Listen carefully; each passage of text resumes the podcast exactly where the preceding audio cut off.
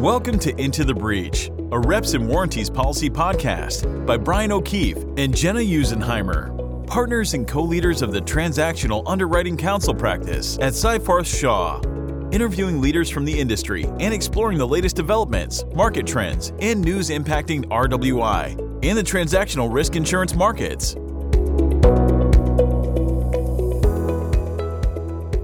Welcome to Into the Breach. Uh, this is Brian O'Keefe, the host of your podcast. I'm joined by my co-host Jenna Usenheimer. How are you doing, Jenna? I'm pretty good. How are you, Brian? I'm doing very well, thank you. And uh, the show is going international again today, Jenna. We have a guest who uh, originally was from outside the United States. Uh, this guest is Neil Reenan, a, a partner at Latham and Watkins, and Neil is from Ireland, which I also have an affinity for since Brian O'Keefe is a very Irish. Who would have guessed? I never would have guessed that. yeah, I know. I I've actually never asked you this, Neil. Where is your uh, where are your relatives from in Ireland? Uh, my mom's family is from Dublin, the capital, and my dad's family is from a small town called Dundalk, which is about 50 miles north of Dublin, just south of the border between uh, the Republic and uh, Northern Ireland. Okay, all right. My family was actually from County Mayo out on the uh, western part of uh, of Ireland. I did do a trip there once and saw where they were all from. And uh, we had a we had a relative up until a couple years ago who still lived back there, and I, I went and visited him, and it was sort of a wild time that'll be a different different podcast. We'll talk about that that episode. But uh Jenna, you, you said you've been to ireland too right?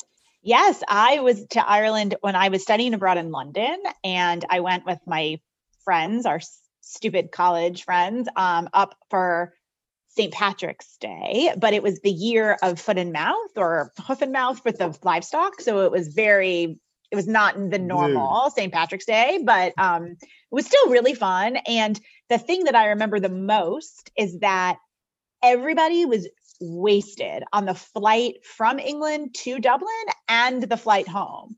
Whereas, like, when you go to Vegas, everybody's drunk on the way there, but everybody is like sleeping on the way back. With Ireland, they were drunk in both directions. Well, that might say something, huh?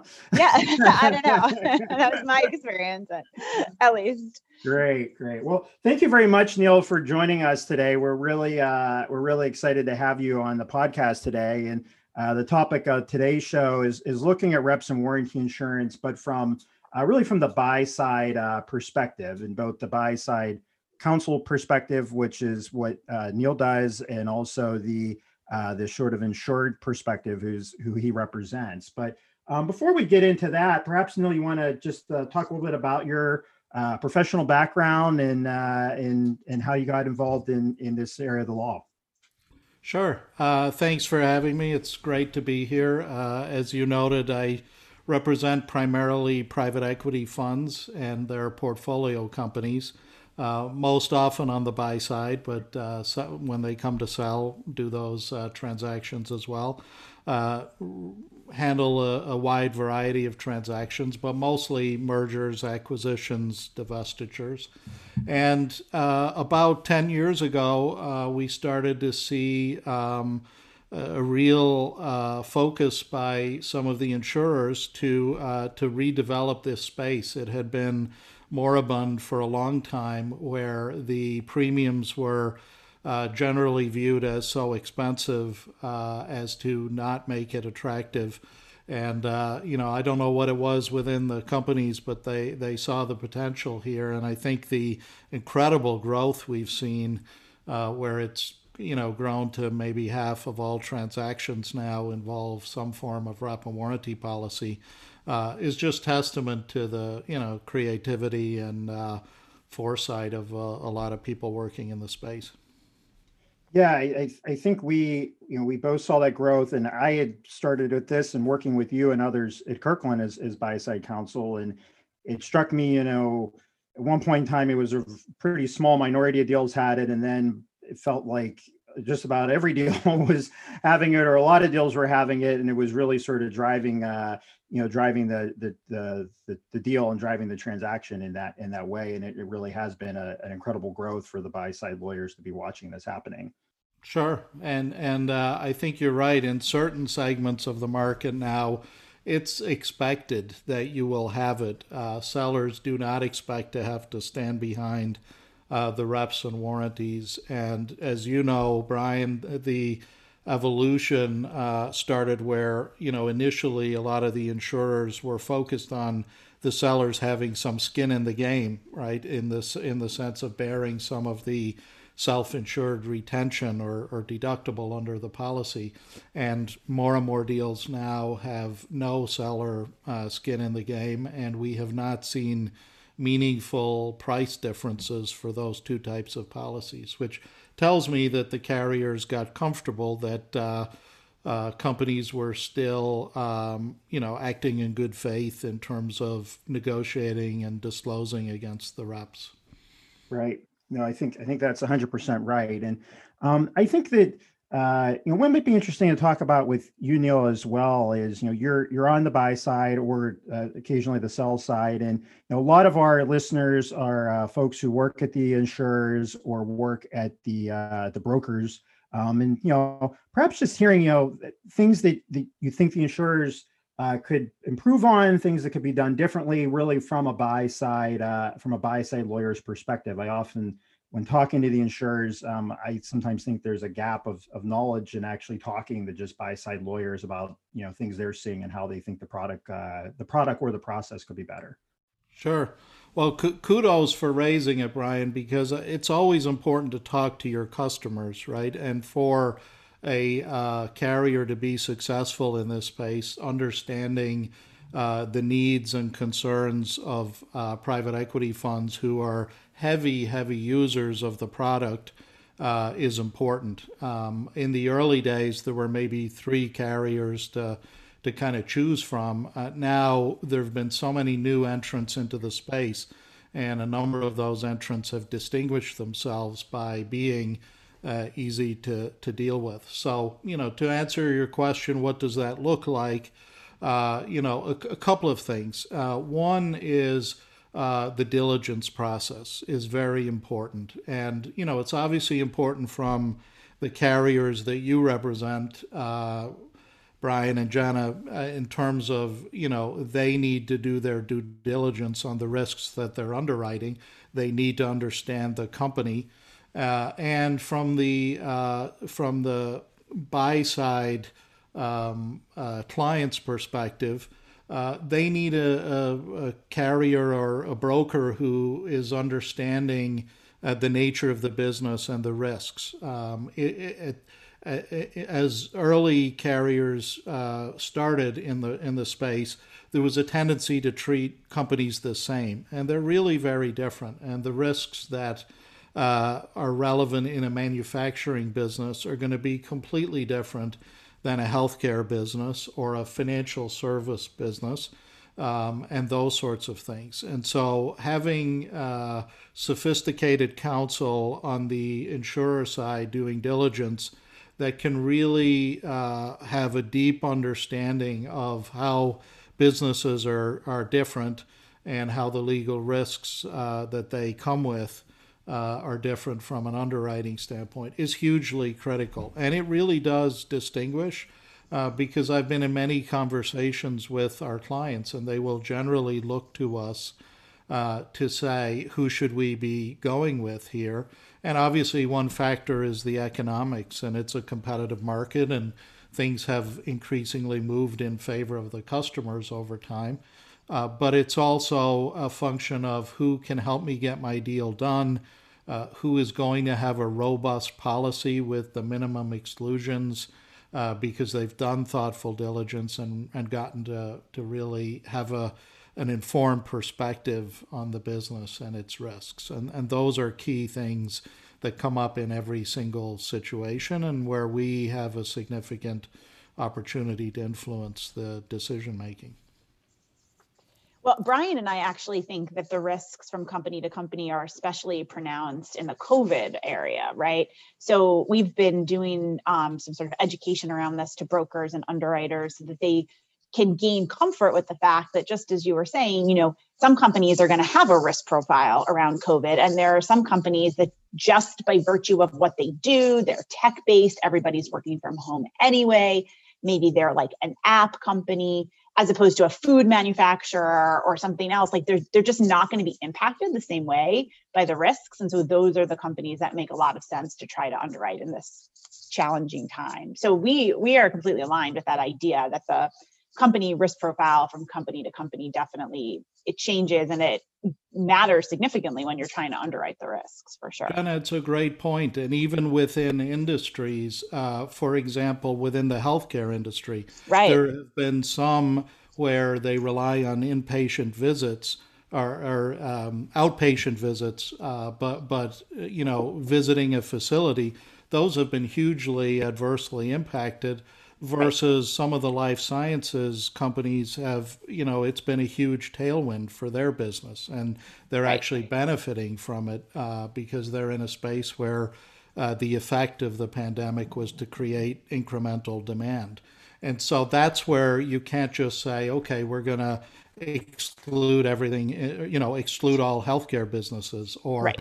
all healthcare risks because you know you've really got to peel back the onion, and it it takes uh, both on the business side and on the legal side sophisticated advice to uh, inform uh, folks about that. The the other thing you see is um, a, as a result of the impact on of COVID on so many businesses. Um, you know, uh, some of our clients ask, "Well, can I get rep and warranty insurance for this?"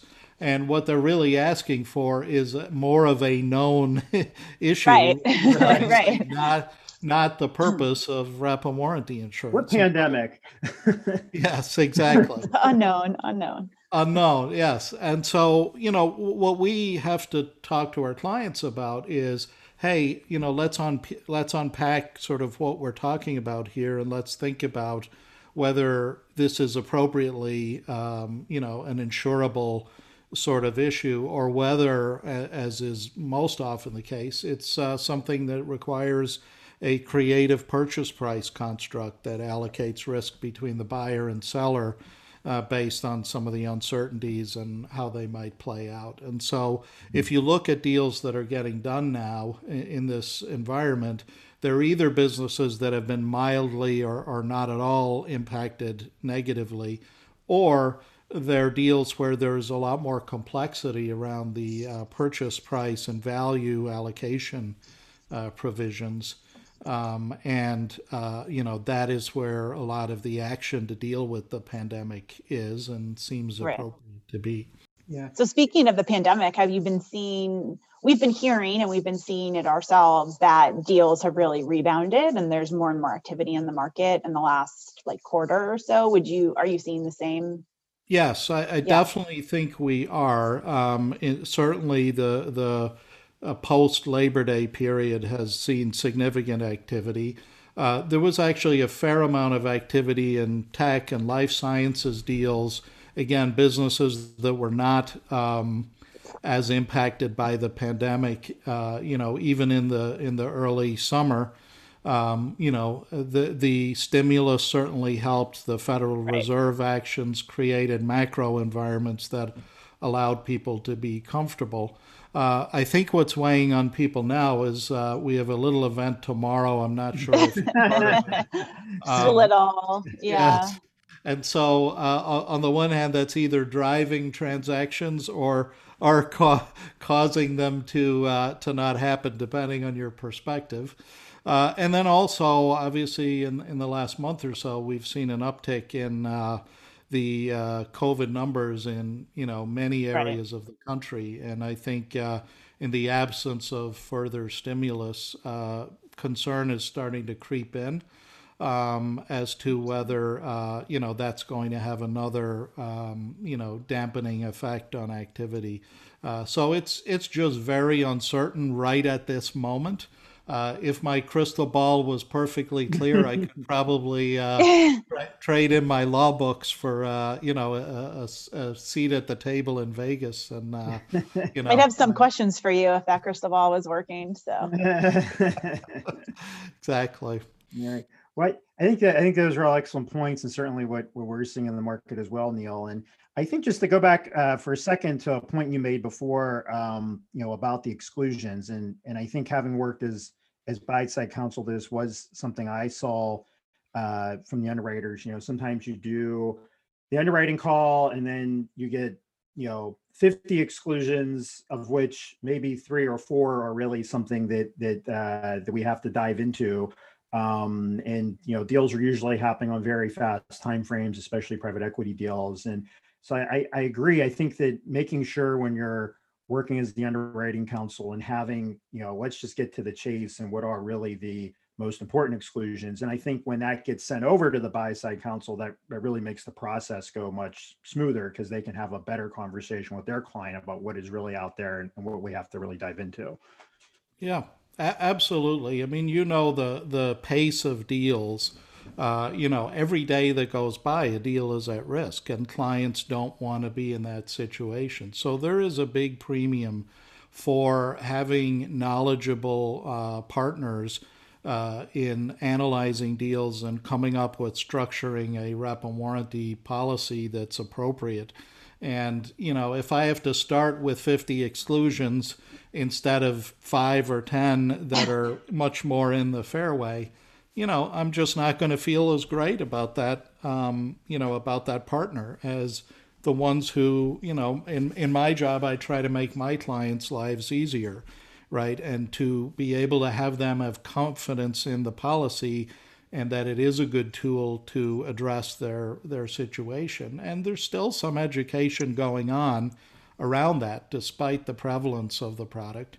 Uh, certainly, having um, you know having the most narrowly tailored yet appropriate exclusions is, is a key thing. And I'll, I'll give you a couple of examples. When we first started, healthcare companies in general. It was impossible to get any kind of coverage for healthcare regulatory issues because they were too hard to diligence uh, from the the carrier's perspective. Um, in manufacturing, which I do a lot of deals in the industrial space, you know, to just exclude everything to do with China is, you know, not that helpful. Where right. most uh, often those companies have significant operations there or in India in a tech deal. And so, you know, I think as the as the competition intensifies in the space, uh, there's going to be a premium uh, in terms of perceived service level uh, to those carriers who can um, get their heads around uh, the more complicated uh, and the more uh, nuanced situations and and refine the product to be tailored uh, to to meet those needs and still be valuable uh, and fair to the carrier, obviously, but appropriate to give the buyer comfort that they're getting something for you know what they're paying in the premium. And actually, I have a question for you about how you evaluate the different NBILs. So we sometimes see NBILs that are very detailed with hidden areas and potential exclusions, and then some others that are sort of light, but then it ends up having a lot of exclusions and hidden areas for diligence. So when you're selecting between carriers, do you do you prefer to go with one that you have a sense like this is really going to be it unless something unusual comes up in diligence, or do you have clients who push you to go with the NBILs that seem to be contemplating more limited number of exclusions and sort of take the risk? Who knows what's going to come up in the process? Yeah, I mean, definitely, uh, it's a good question. I mean, ultimately, it's the client's call, right. uh, but they they rely on our advice, and right. I think there is um, certainly a preference to have people kind of uh, be clear up front, right. and to um, and to sort of really only deviate from that if there are fact specific uh, items that come up in diligence in order to uh, justify, you know, the change. Right, right. And, I analogize it a little bit, Jenna, to uh, you know, it's sort of when a buyer is doing diligence for on a on a company.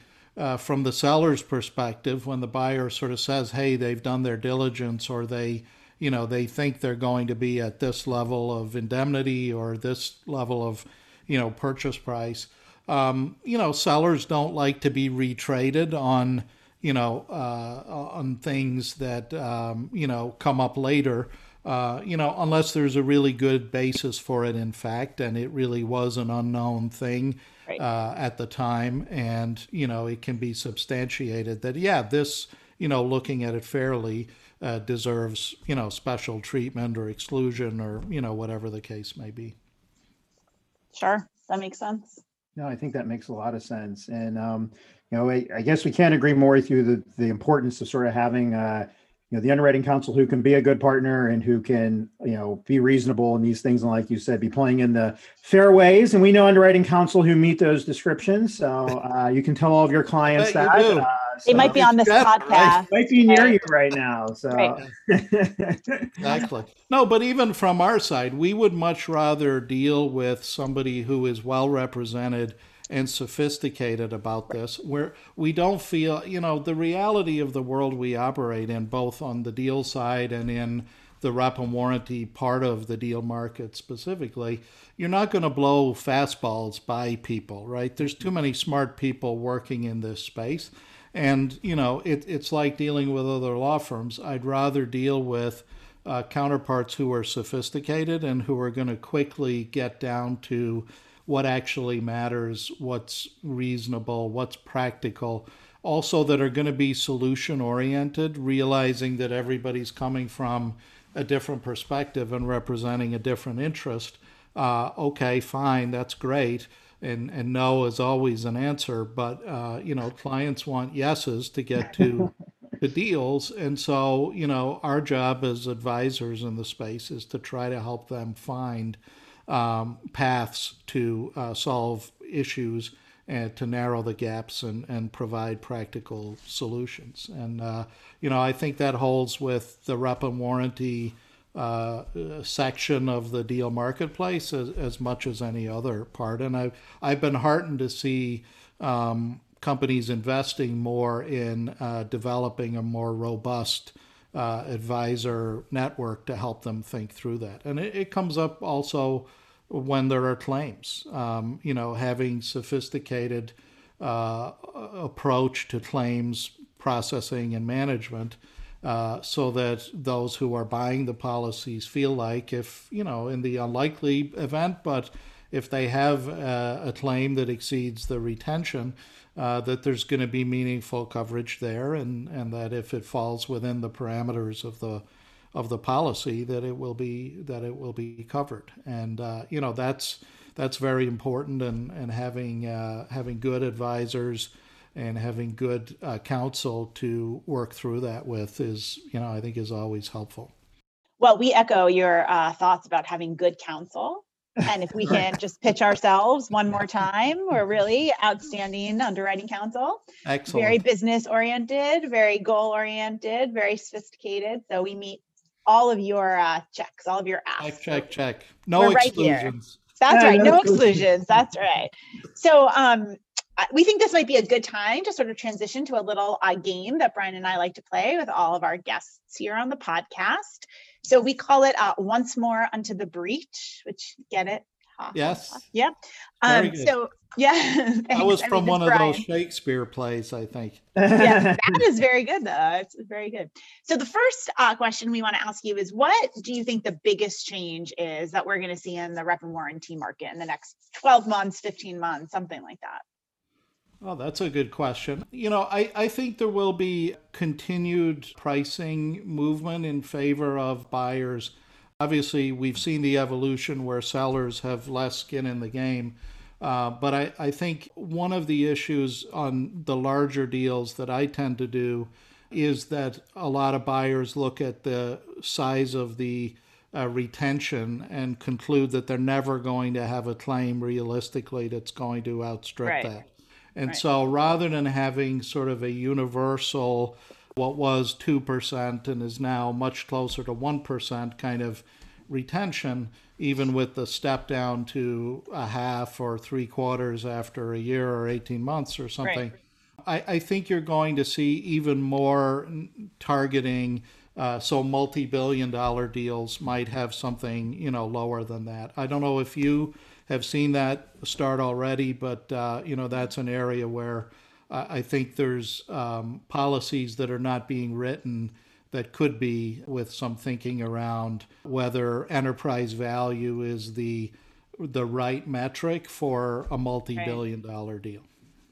That's interesting. I don't know that we've actually seen movement on the retention, but we definitely have seen and heard from a number of our guests this the idea that pricing is in flux and it's going to change and we you know we should be keep an eye out for that for certainly in the next year or so would you agree with that brian yeah i know i would i think that is a, a very interesting point and i think also just speaks to you know what we like about this whole industry is there is a lot of innovation and creativity. Um, there's not a lot of set rules, um, for better or for worse. Uh, in you know, with so many markets, there's a lot of creative solutions to uh, to a lot of different problems. So, yeah. so the second question, you know, we had for you is um, somebody who uh, is at home and maybe in law school or thinking about a career in, in M&A or, or representing uh, private equity firms, what would be your uh, biggest piece of career advice to somebody who might be interested in just getting involved in this uh, in this space?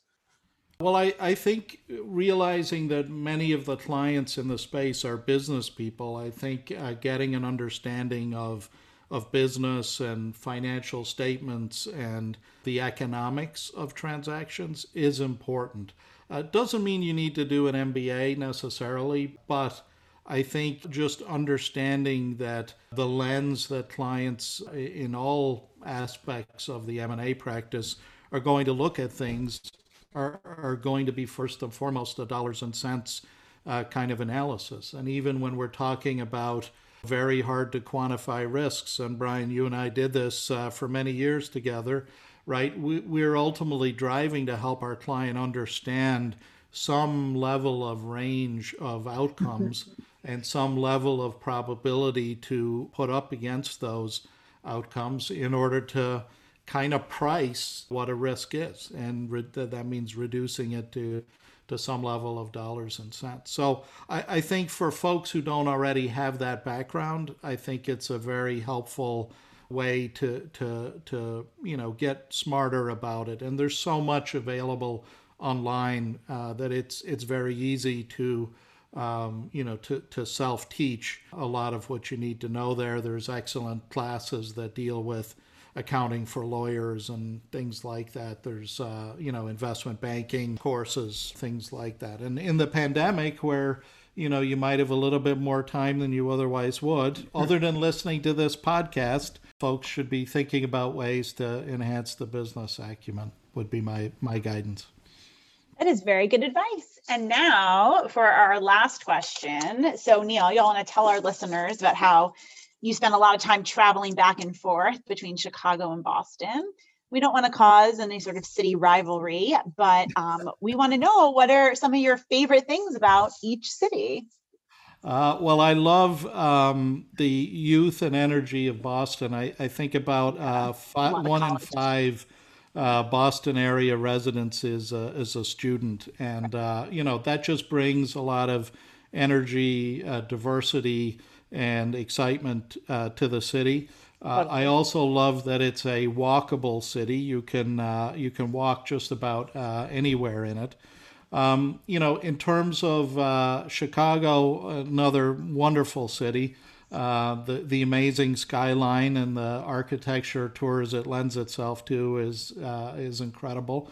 Uh, but what what I love most of all is jazz. Uh, even though oh. I'm the oh. most non musical person in the world, uh, my well, favorite thing to that. do is to you know sit in a jazz club downtown with my wife on a Friday night and uh, hope that uh, things aren't too active on the deal front between you know, right. nine and midnight. right, and, right. Uh, you know, have a nice meal, uh, a drink, and uh, you know, li- listen to some of the great artists that come through Chicago and play in, in the amazing jazz clubs that are uh, that are here. And you know, along with that is the theater culture in Chicago, and yeah. that that is also a favorite weekend pastime for my wife and I.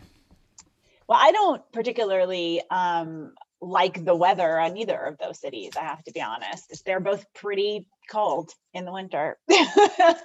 so I've heard. yeah. yeah, yeah, yeah. Brian, do you have any uh, major takeaways from those cities? Well, the the, the, the the this this scene that Neil just painted at the jazz club was like poetic. So I think we will um, all look forward to whenever the pandemic is over and we can perhaps have a podcast reunion at a jazz club in uh Chicago. in Chicago in the summer, perhaps. In the summer in the summer when it's not cold for Jenna. So yeah, yeah. yes.